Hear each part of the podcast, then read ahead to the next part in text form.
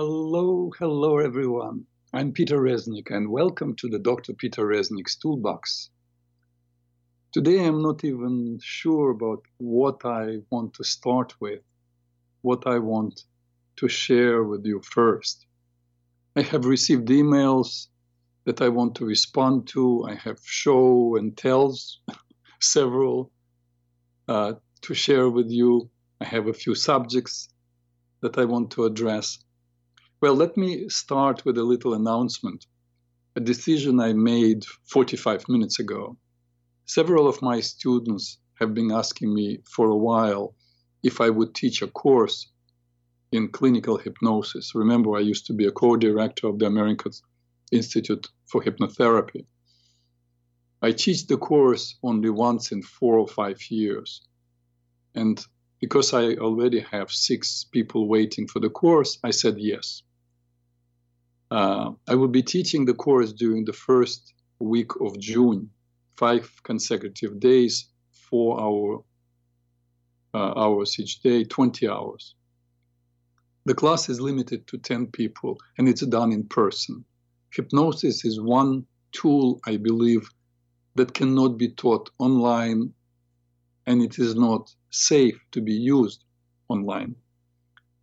Uh, it must be done in person if you are a social worker, psychologist, or a life coach, you may find the tool of clinical hypnosis quite useful.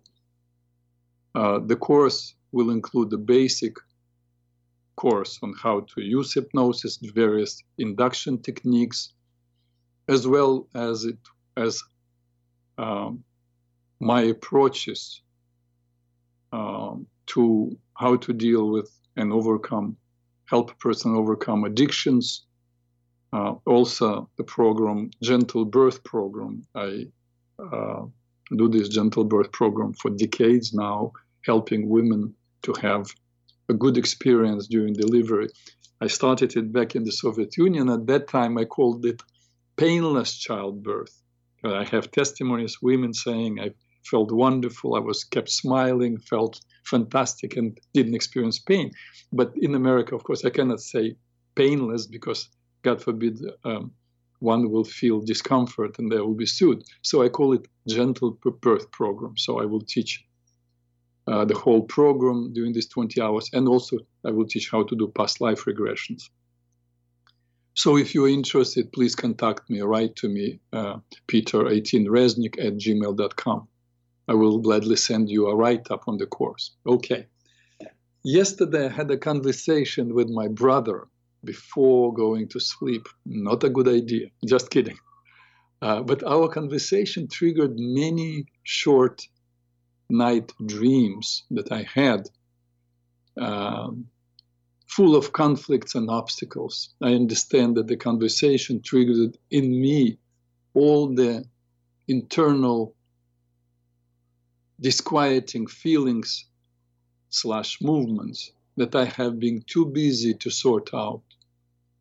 The night dreams did not bring any vision for the solutions, only reflected the problems, the challenges. You see, my brother is a Reiki master.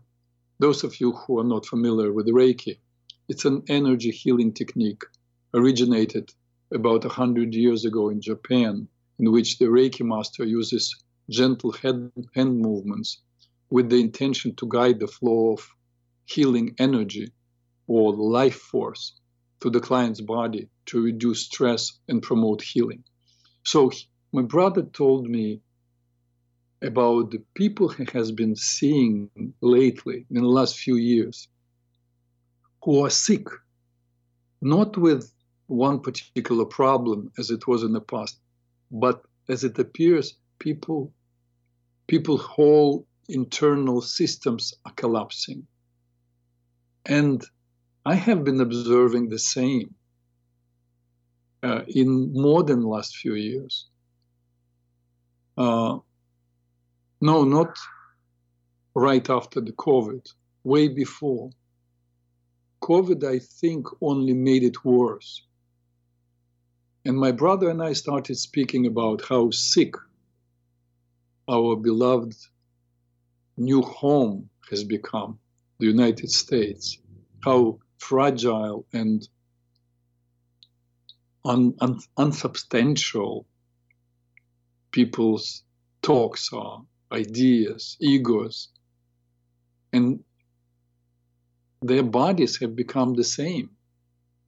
I noticed actually the first signs of it some 15, 16 years ago.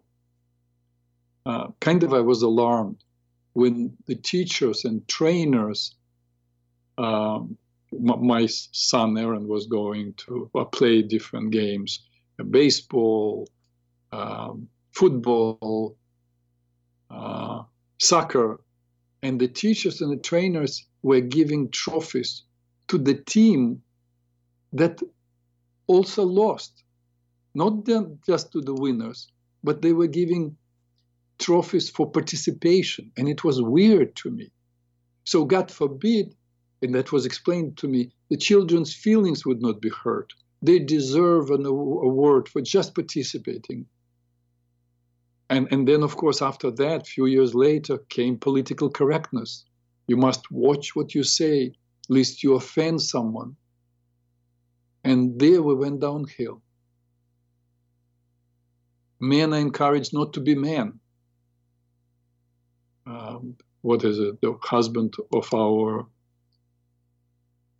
vice president said, toxic masculinity. No, you cannot be you cannot be a man anymore. Women are brainwashed that just being a mother is somehow degrading and, in fact, betraying women's fight for freedom and equality.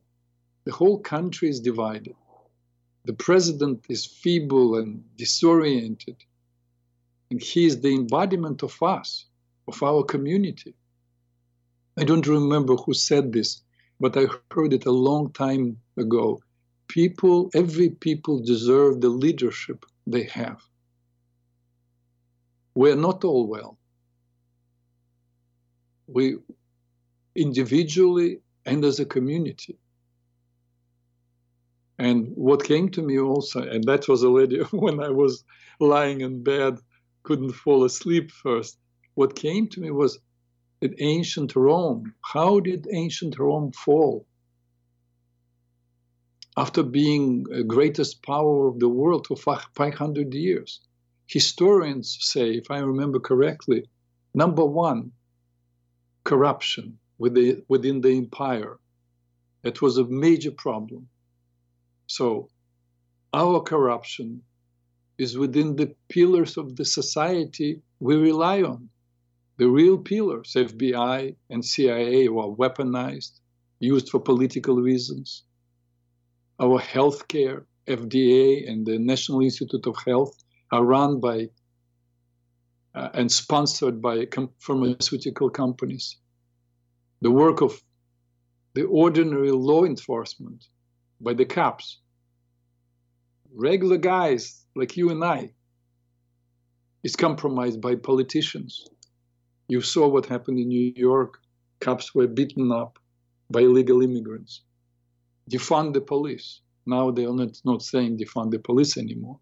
Thank God. So the second reason for the collapse of Roman Empire was the overexpansion of the empire, which led to its administrative division. Uh, we are, as a country, overexpanding, constantly fighting wars, so many wars, nonstop after World War II, defending our so called interest abroad. We are sending, just decided, I believe, to send $60 billion to Ukraine, defending their borders when our borders are broken. And the third reason for the fall of the empire was the invasion by, by Germanic tribes from the north, from Central Europe. We are, as a society, we are waiting for these Germanic tribes. This time, I don't think it will be Germanic tribes. It's different kind of tribes. But they're just waiting. They're waiting. There are countries that are looking at us, watching how we are degenerating. I feel, and it's my personal opinion, we need a real cleaning of the house.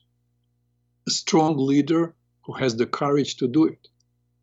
My personal choice would be either Donald Trump or Vivek Ramaswamy, I believe his last name, the, the guy of Indian descent, who is no longer running. But for the or, or Bobby Kennedy. And if the if Trump would win, I would love Bobby Kennedy to be the Secretary of State. He would not be afraid of either pharmaceuticals or CIA because he already spoke spoke up against them and about what they're doing. He would clean up the house if they let him live. Sorry, I started on this heavy note. uh, I have received several emails which I want to respond to. Uh, and we may, just may, move on with the exploration of the Bible that we started. But I do want, uh, I don't want you to hesitate to call me while I'm talking um, with your questions and slash or your comments. Uh, my number here is 888-874-4888. Again, 888-874-4888. And if you want to send me an email, I repeat it, I already said, it's Peter number 18, 18, Reznik, R-E-Z-N as Nancy I-K at gmail.com. In fact, I appreciate your emails. I know not everybody is ready to make a call and talk on the uh, radio um, in, in, public, but uh, I do, as you noticed, I do read your emails and I'm happy to address whatever subject you ask me to address, as long as it concerns health uh, but though, as you can hear, sometimes I talk politics. But again, I'm not a politician. I'm not an expert. I'm just sharing with you my feelings. Okay, we'll start as usual with show and tell. I found this on internet. Maybe the journey isn't so much about becoming anything. Maybe it's becoming, maybe it's about unbecoming everything that isn't really you so that you can be who you were meant to be in the first place. Isn't that interesting? Maybe the journey isn't so much about becoming anything. Maybe it's about unbecoming everything that isn't really you. So you can be who you were meant to be in the first place. That, that is a powerful message. What it reminded me of when I read this message many years ago, when my son Aaron was about six or seven years old, his mother and I were worried about him. He didn't have good social skills. He was quite oppositional with us, very demanding. I don't even remember what the problems were. But his teachers noticed it. He was misbehaving in school. We even took him to special socialization classes, which he quit after a few, few times. I shared my, uh, uh, my concerns, or our concerns, with my friend and mentor, Dr. Gerald Epstein. Remember the one who introduced me to my teacher, Colette. may he rest in peace. He is not no longer with us either. And Jerry said to me, Don't worry, Peter. He will grow up and become who he already is. I thought of that statement. I repeated that statement time after time. And finally, I understood it by remembering about the first time I used the skill I learned from Jerry and Colette to understand my son and to honor his needs, honor who he was at that time. Well, that requires telling you another story. Well, you know, one of the tools I utilize in my practice is human morphology, commonly known as face reading. I gave several talks on face reading on this show. So when Aaron was, this is the story, when Aaron was one and a half year old, and I or his mother or his grandmother wanted to hug him, he would scream. He did not want to be touched. He did not want to be hugged. And I just left him alone, but they insisted. You know, mom wants to child, hug the baby. And I saw that he was really uncomfortable. And it suddenly dawned on me his mother and I have brown eyes, which is according to morphology means that we want and we need closeness. Uh, and he was born with blue eyes, meaning that a person needs personal space. They can develop closeness, but even in close, intimate relationships, they always need private space and time to themselves. So the thought I had was if this child came with the need for space and we impose on him through force this unwanted closeness, the imposition will confirm for him you're not safe. People want to take your freedom away. And he would grow up avoiding closeness. So I convinced Lisa and her mother to leave Aaron alone and not to try to hug him. Fortunately, by then, they trusted me. They knew my work well, and they agreed. And for some six, seven months, unless Aaron initiated any touching, no one touched him. And he was clearly happy about it. At that time, on the channel 13, they had this uh, Barney show. Some of you may remember. And this big dinosaur was very cuddly, sweet, and always, you know, friendly. At the end of the show, he would open his arms and say, and now a big Barney hug, and all the children will run to him and they would all hug. And I remember, like now, God, so many years passed. Uh, uh, Aaron just learned to walk. He and I were playing in front of our garage. We still lived in Rockland County. And at some point, he turned to me, he opened his, his arms and said, Daddy, Barney hug. And we hugged. And from that time on, he did not mind hugging. So back to the story. Uh, when he was challenging at the age of six, seven, I remembered this episode of his life and put together with what Jerry said.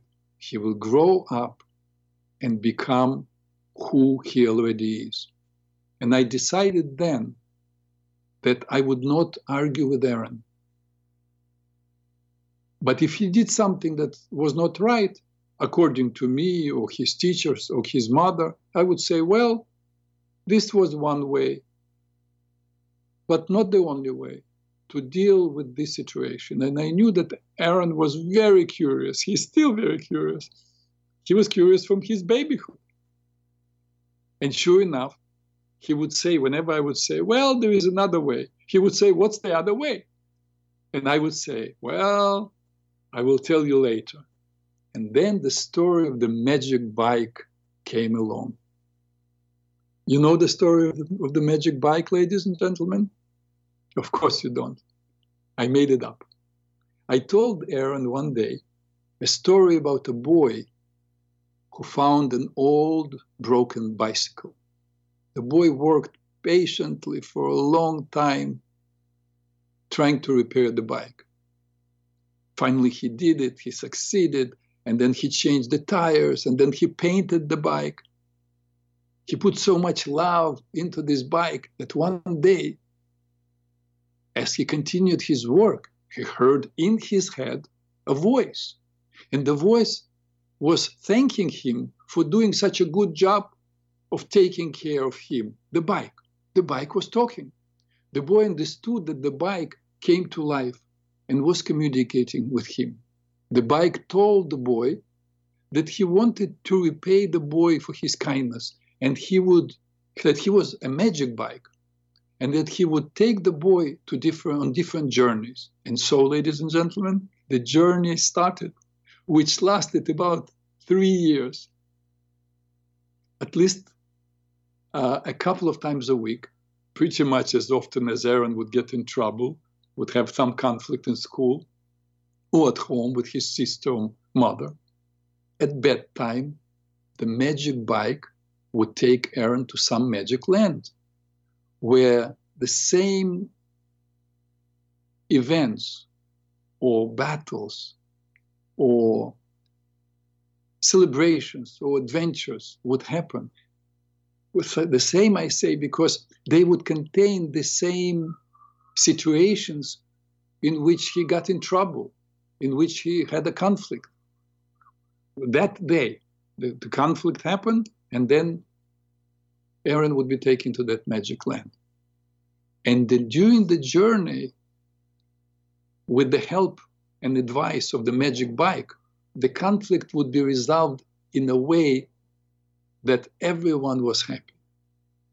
And slowly, Aaron changed. And by the age of 12, he had a lot of friends and became a caring, considerate, respectful human being as he is now. Aaron is 25, and we still sometimes speak about the magic bike stories, but we remember very few, and both of us regret that I never wrote them down. Uh, but, but back to the statement above, that we need to peel off that which we are not and become who we really are. What would happen, I think, if we, his Aaron's family, tried to impose our will on him in order to make him compliant? I think he would spend years peeling off the fake personalities that he would put on the face. The, you remember Greek word for the face is persona, which means a mask. He would put on that mask in order to survive. Does it make sense to you?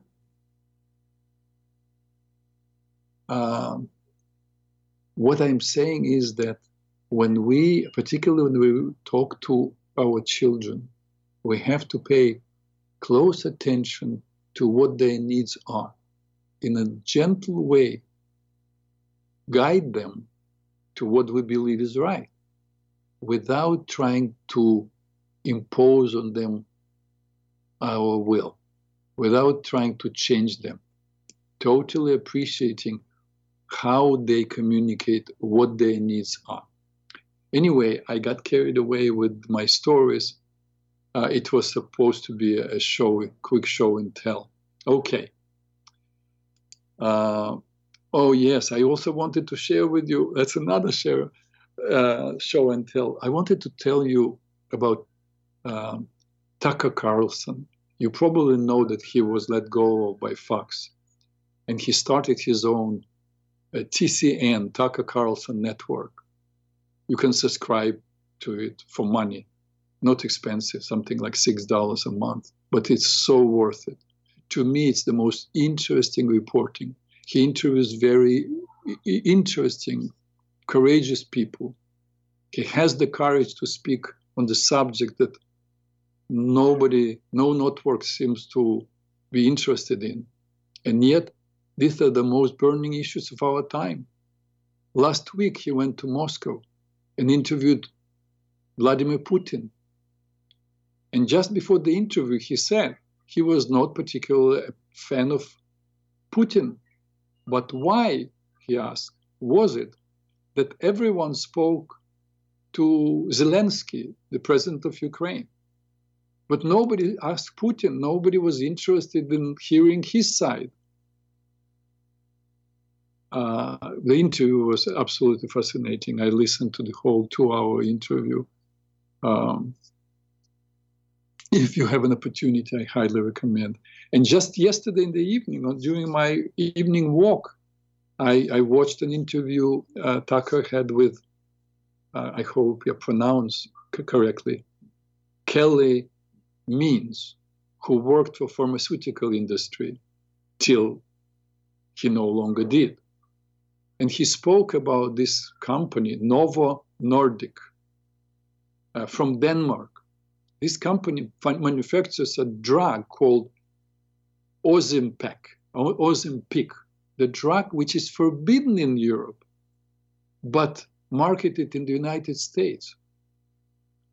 He makes the case against this drug, Ozempic, which is prescribed for obesity. Yes, 80% of American adults these days and 50% of American children are overweight. For the company, it's a gold mine. The American Pediatric Association, which is heavily sponsored by, guess what, by pharmaceutical companies, in particular by this company. American Pediatric Association, as the first line of defense for obesity for children, suggests this drug. You know the organization NAACP? Uh, Colin Means says is a, and it's on their website, it is a registered lobbyist for this company, Novo Nordisk. Of course, they receive a handsome donation from the company.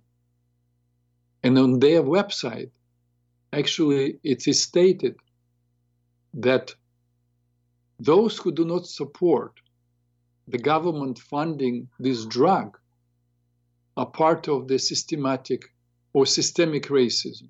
They say if you do not support this drug, you are racist because uh, certain communities, in certain communities, obesity is a huge problem.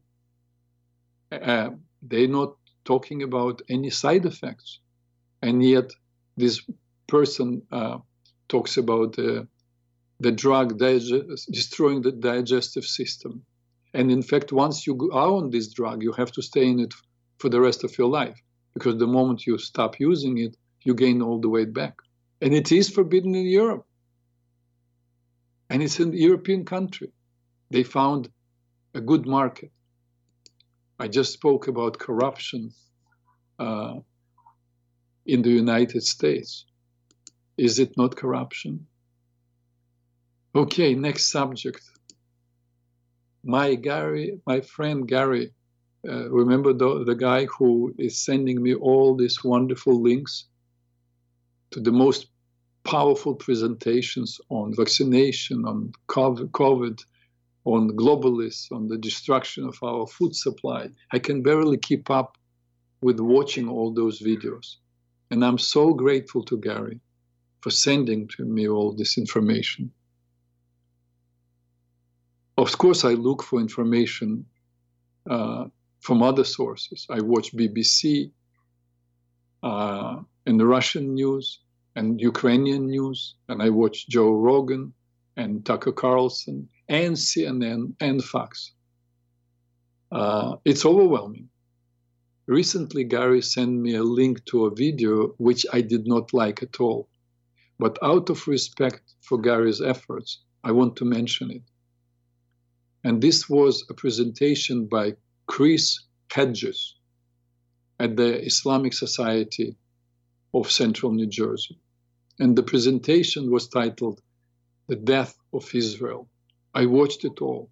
And of course, the audience there was very receptive to what the speaker was saying. Nothing was mentioned during his, his talk about Israel moving out of Gaza in 2005, about billions of dollars spent on building tunnels rather than improving Gaza's infrastructure. Nothing about the leaders of Hamas becoming billionaires, and nothing about October 7. And absolutely nothing about Israel on numerous occasions offering Palestinians 90 to 95% of all that they wanted and the Palestinian leaders walking away from the negotiating table. It was all about occupation, apartheid, and so on. I did not mention this video because it was yet another propaganda piece. Uh, but I wanted just to share with you that I did receive this video from Gary. Last week, Gary sent me uh, another very interesting link to uh, five one hour videos, which are super interesting. So far, I watched only uh, the first two episodes. Uh, they are talking about General Motors, IBM, and Ford giving support to Hitler. I knew about this before, but these films have a lot of factual information uh, with interviews uh, of people who are still surviving eyewitnesses. Okay, another piece. My God, it's half of the show, but I did not even cover a third of what I prepared for you today.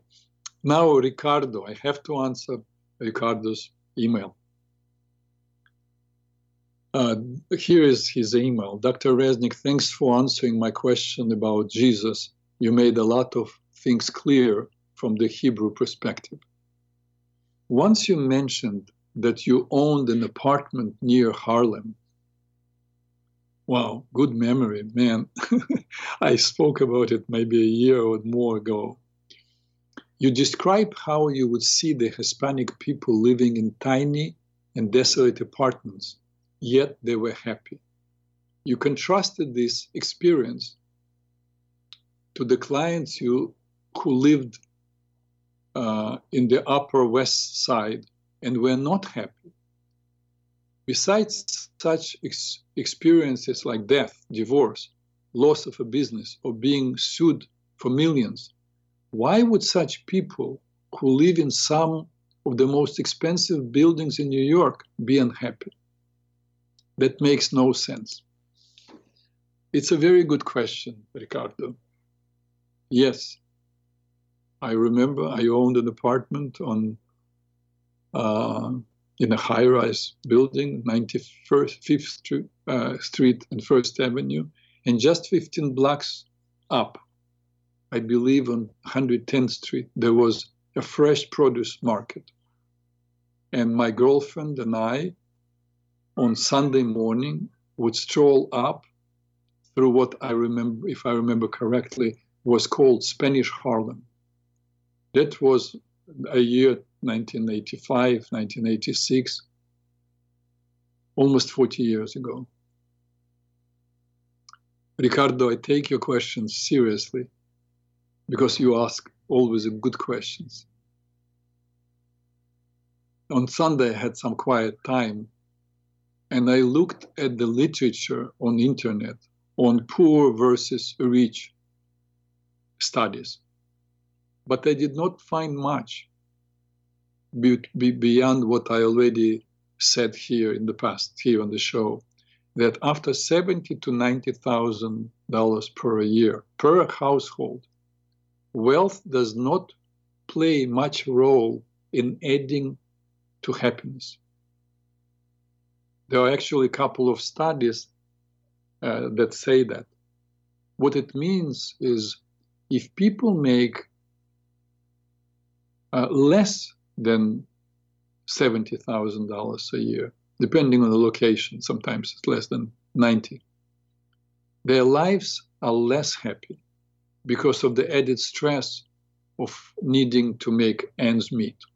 But once they do have the minimum to cover their basic needs, expenses, the rates of happiness and unhappiness are the same for people making $150,000 or $450,000 or 4,500,000. Uh, there was no difference. This may contradict to what my observation was about the Spanish people from my neighborhood looking so happy. That is because the majority of those people I saw, um, you know, who were really happy, I still remember seeing They were really uh, on sidewalks, joking, uh, singing, playing. I believe they were all newcomers. They did make less than 70. They did made made less than 40, 30,000 dollars a year. They were new immigrants. That was why they were living together, I think. So many in small apartments. Most of them came from great poverty that they experienced in their own country. So they were happy because what they had here was abundance compared to what they had, uh, the way they lived in their country. Contrast this with the experiences of immigrants from the Soviet Union. Those of the time, uh, you know, that I came to the United States 40, 45 years ago, some immigrants did very well and were happy, but some were miserable. Why? First, all Soviet immigrants, unlike the Spanish ones, were educated. And though they were not wealthy in the Soviet Union, they did not starve either. Once in the United States, those who could find jobs that were meaningful to them and provided a decent income were quite happy. But those who could not apply their skills or education because they didn't speak English or because their skills were not needed in the United States, those felt very unhappy. They were suddenly uh, doing menial jobs for low pay. The key was expectations. People from Latin America just wanted to feel uh, that they can feed their families. People from the Soviet Union had very little information about life in America, but were receiving from their relatives these beautiful photos of prosperity, big cars, comfortable homes of their friends and relatives. But few people wrote back to the Soviet Union how hard it was to start, how difficult it was to learn to speak a new language. There was some kind of a fever. Let's go to America. Life is good there. Again, the key was expectations. Those who expected it would be easy or that they would be able to continue doing what they did back at home, but for much more money, were very disappointed. And I met a lot of disappointed people those days, and also very happy people. Uh, so why go back to we'll go back to why people who have a lot of money are often unhappy my take on it is that among young people who come from families with money they and i met uh, quite a few of them they suffer from what I coined as a new diagnostic criterion, which of course American psychological uh, associations would never accept. But I co- nevertheless I coined this term. They suffered from ITF. ITF is invalid of the trust fund, meaning these young people were provided for. So every month they would have money in the bank they would go to study. But they knew that deep inside that without the money, they were nothing. They could not, like uh, their friends in, in, in school who were working and taking care of themselves, they could not take care of themselves. In a way, this having money in the bank made them impotent. Like they, they didn't feel like they could they wanted to go to work for pennies when they were getting thousands of dollars transferred every month. At the same time, they envied their, their so, quote, not so fortunate friends who were really making efforts and who felt proud and confident. Uh, people who are older and who have money they have exactly the same problems uh, that people have their needs met, but who don't have much money. But the advantage is people who are not rich have hope that if they make enough money, they would be happier. Rich people cannot have that hope. They are there and they recognize that there is no place to go, nothing to thrive for, because their money did not bring them happiness, because they were looking for happiness in the wrong places. Happiness is not coming from having possessions, it comes from being able to do something meaningful, to give. We spoke on, on this show about even God, who has everything, still had a need, not for possession. God possessed everything, but for someone to give to. So, and I, I find, except those people who are involved in philanthropy and are passionate about it, people who, who are rich, um, many people are just workaholics. They don't know how to apply them themselves any other way. In fact, I worked with one until recently, one person who is a billionaire, made a lot of money, made $15 billion, and didn't know, shared with me, he did not know how to enjoy his life. He just knew how to work. And I told him, when, when are you going to take a break? Spend time with your wife. Just do things for fun and he was eh, so much into this mode of acting and doing, making yet another deal, buying yet another whatever he was buying, that he didn't. He told me, yeah, yeah, yeah. I'm. In fact, it was years ago. He told me, uh, yes, I will. I, by by that by March, and it was like I was, speaking in November. By March, I will close this and this and this, and then I will be able to take a break. And I told him a story that I wrote, read by Anton Chekhov that call, called Cantaloupes. And it was about, you know, it was in old Russia. And a, a, a bureaucrat who was receiving a decent um, salary, a bureaucrat meaning a person who worked for the government, was dreaming that one day he will grow, he will retire once he had whatever, 100,000 rubles, he will retire he would retire and take care of cantaloupes. And he worked for years and years and years, and now he was coming of age. Uh, and deep inside, he knew that he already had more than 100,000 rubles, but he thought, what, just, just a little more, and then I retire, and then I start growing cantaloupes. And one day he came home, he went to bed, he fell asleep, and died. And that's the end of the story. And of course, it's a very powerful message. How long are going, you're going to live? When do you going you're going to start living? And so this this man, billion, the billionaire, said to me, "Well, Peter, by March I will start growing cantaloupes." That was a number of years ago.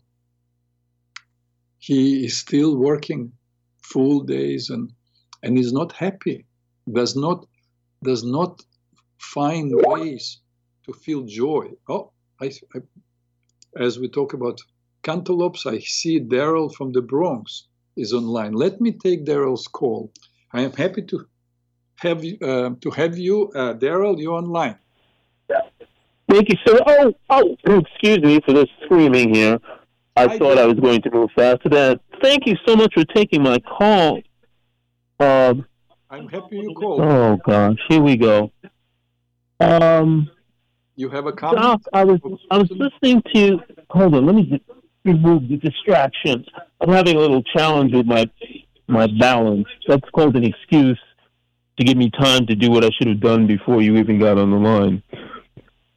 Dr. Reznik. Yes.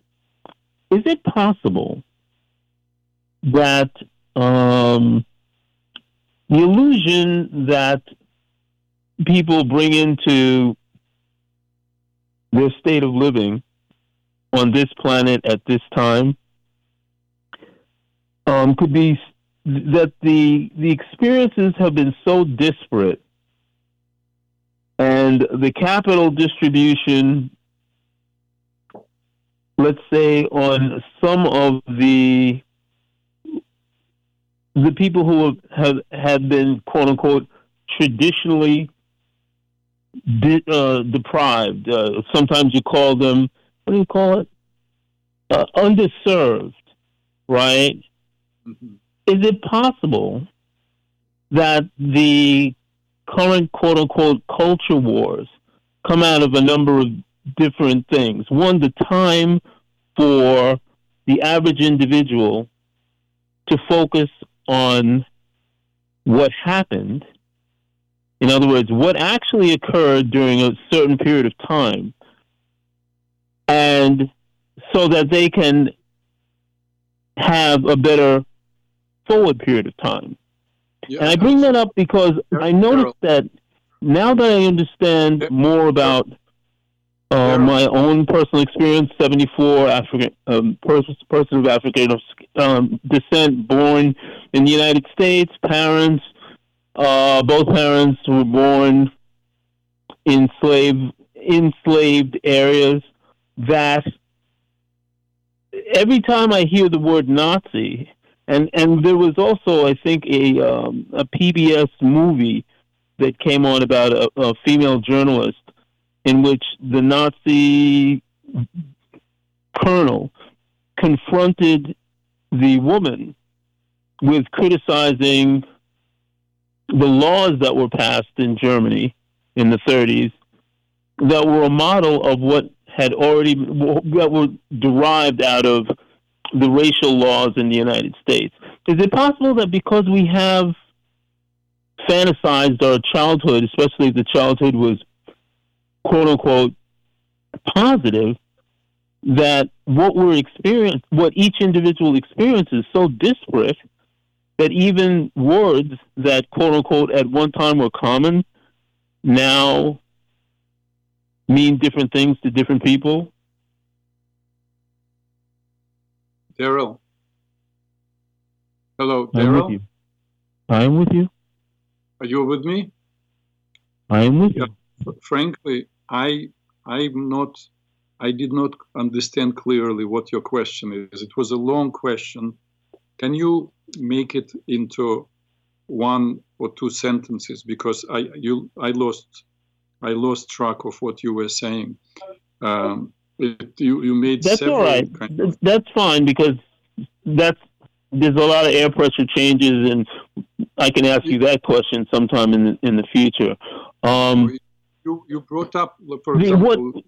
you, you spoke about the mm-hmm. laws in Germany, and uh, there were kind of copycats to what was happening in America. I, this part I can address. It's, I, I agree with you. In fact, the whole idea of eugenics, of killing uh, those who are not were not believed to be productive members of society, that's that's true. Oh, Experiments on black people in the United States. Dr. Peter Breggin speaks about it. Oh, absolutely, absolutely. Uh, the concentration camps in Germany were built uh, on a model of slaughterhouses uh, of animals in Chicago. So Germans learned a lot from America. Yeah, I totally agree with you. I don't understand your question, though. I, I disagree with you, but I don't understand the question that you're asking. The question is, is that there's all this talk about the cultural wars and how the United States was at one time very much united in its in, in its uh, in its presentation to the world, at least, and now because um, a loss of quote unquote sense of privilege among uh, the people of European descent who came here to colonize the land um, and work the people for profit. That there's this this this new discovery of a word called fascism, and that um, at any minute someone's going to come in and snatch your grandmother out of her bed and smash her head in because he, she, they come from a certain part of the world or for instance, you, you mentioned the beating of the police officers by the quote unquote new migrants. Yes. To, in New York. Yes. Now, besides that, that had been manipulated some, and I'm unclear as to how the police officers, because they always show the police officers on the ground and the young people kicking them like they, like the people on the ground were some kind of untrained school kids, and this was like a, a high school fight. Really strange about that incident. Incident. Yes. However, yes. what is a fact is, had you allowed the people to work, that would not have happened. And now you have a mayor in New York who's looking to put curfews, probably, and I have to apologize for the probably, probably on men's shelters, mm. in which that limits their ability to work because many immigrants work Uber and delivery. And so, what I'm attempting to, to clarify is, is that this whole illusion of America back in you can pick anything. I've lived in the America that these people talk about. That people, especially people who immigrate here from Eastern Europe, I, I have no clue what these people are talking about. I've never experienced a free, free and fair election. Would you agree with that? I, I frankly, I'm questioning now if I actually did experience free elections because. Right, but why now? But, what happened when it was right in your face?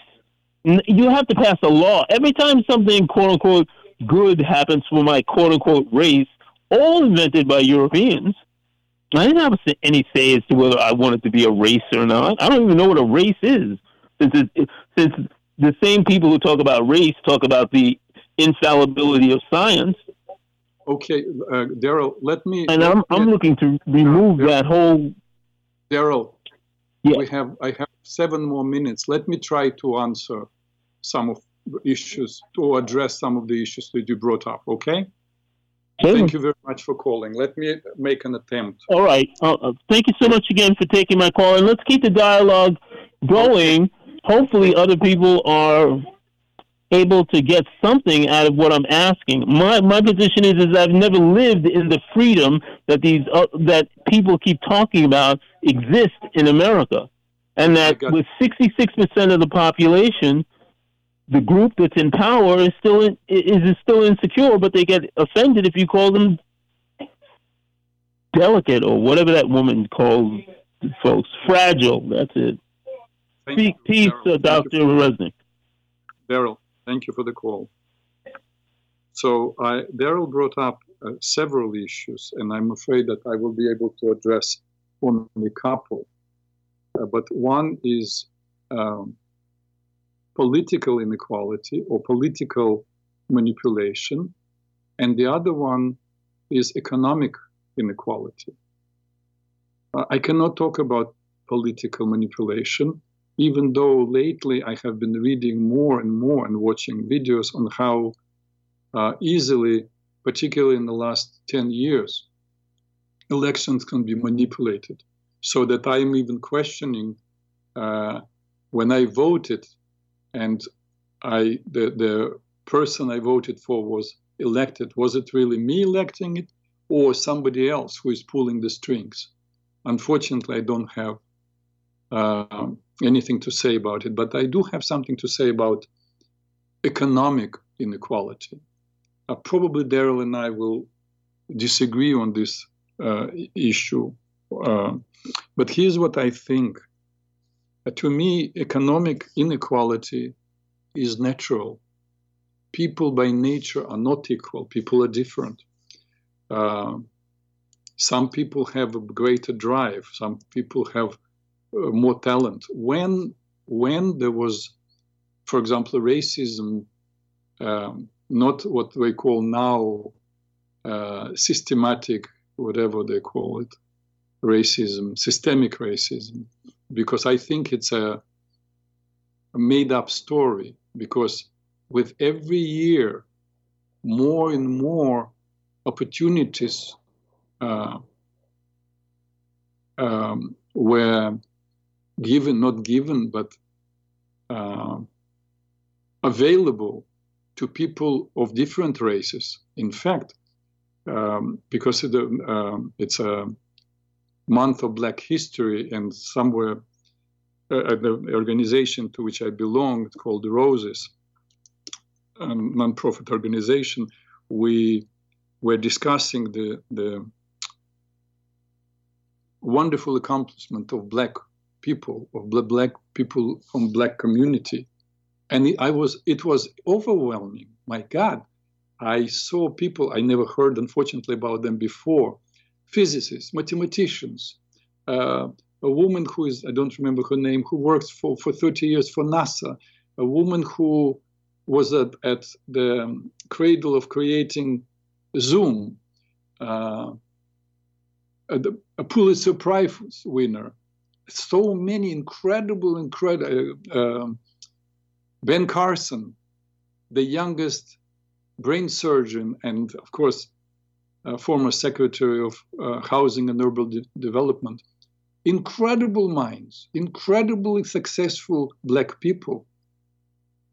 Yes, there was race, racism, and systemic racism, let's say in, in 50s and 60s and, and even 70s, but there is way, way more equality. Black people were never, never so as employed as in the times of uh, the presidency of Donald Trump.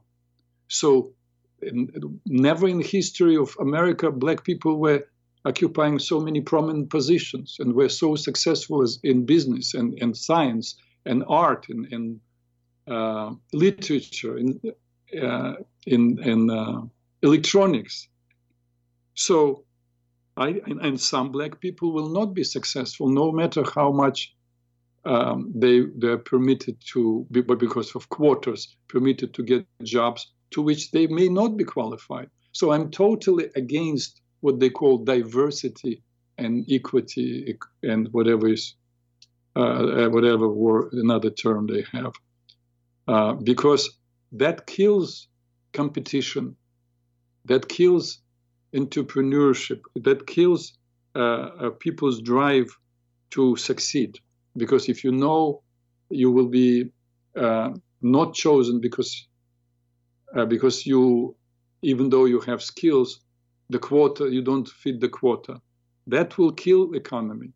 I think a healthy competition is the foundation of uh, the most working system that humanity came up with, and that is capitalism. So, uh, but inequality, it, even in the Bible, it's written there will be always poor people, and we are encouraged to help to be charitable toward uh, poor people. And if we talk about the spiritual aspect, why there are always poor people, perhaps, and and people who have less talent and less uh, uh,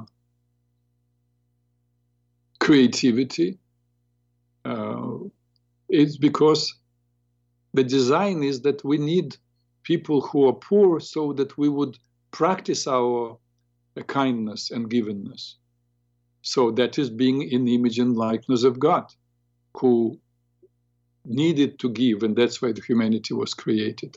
So uh, to answer, to address at least part of what Daryl brought up, I believe that economic, at least in the last 30 years that I observed in America, economic opportunities are there for everyone, for people of different color, and black people absolutely proved that they can be super successful.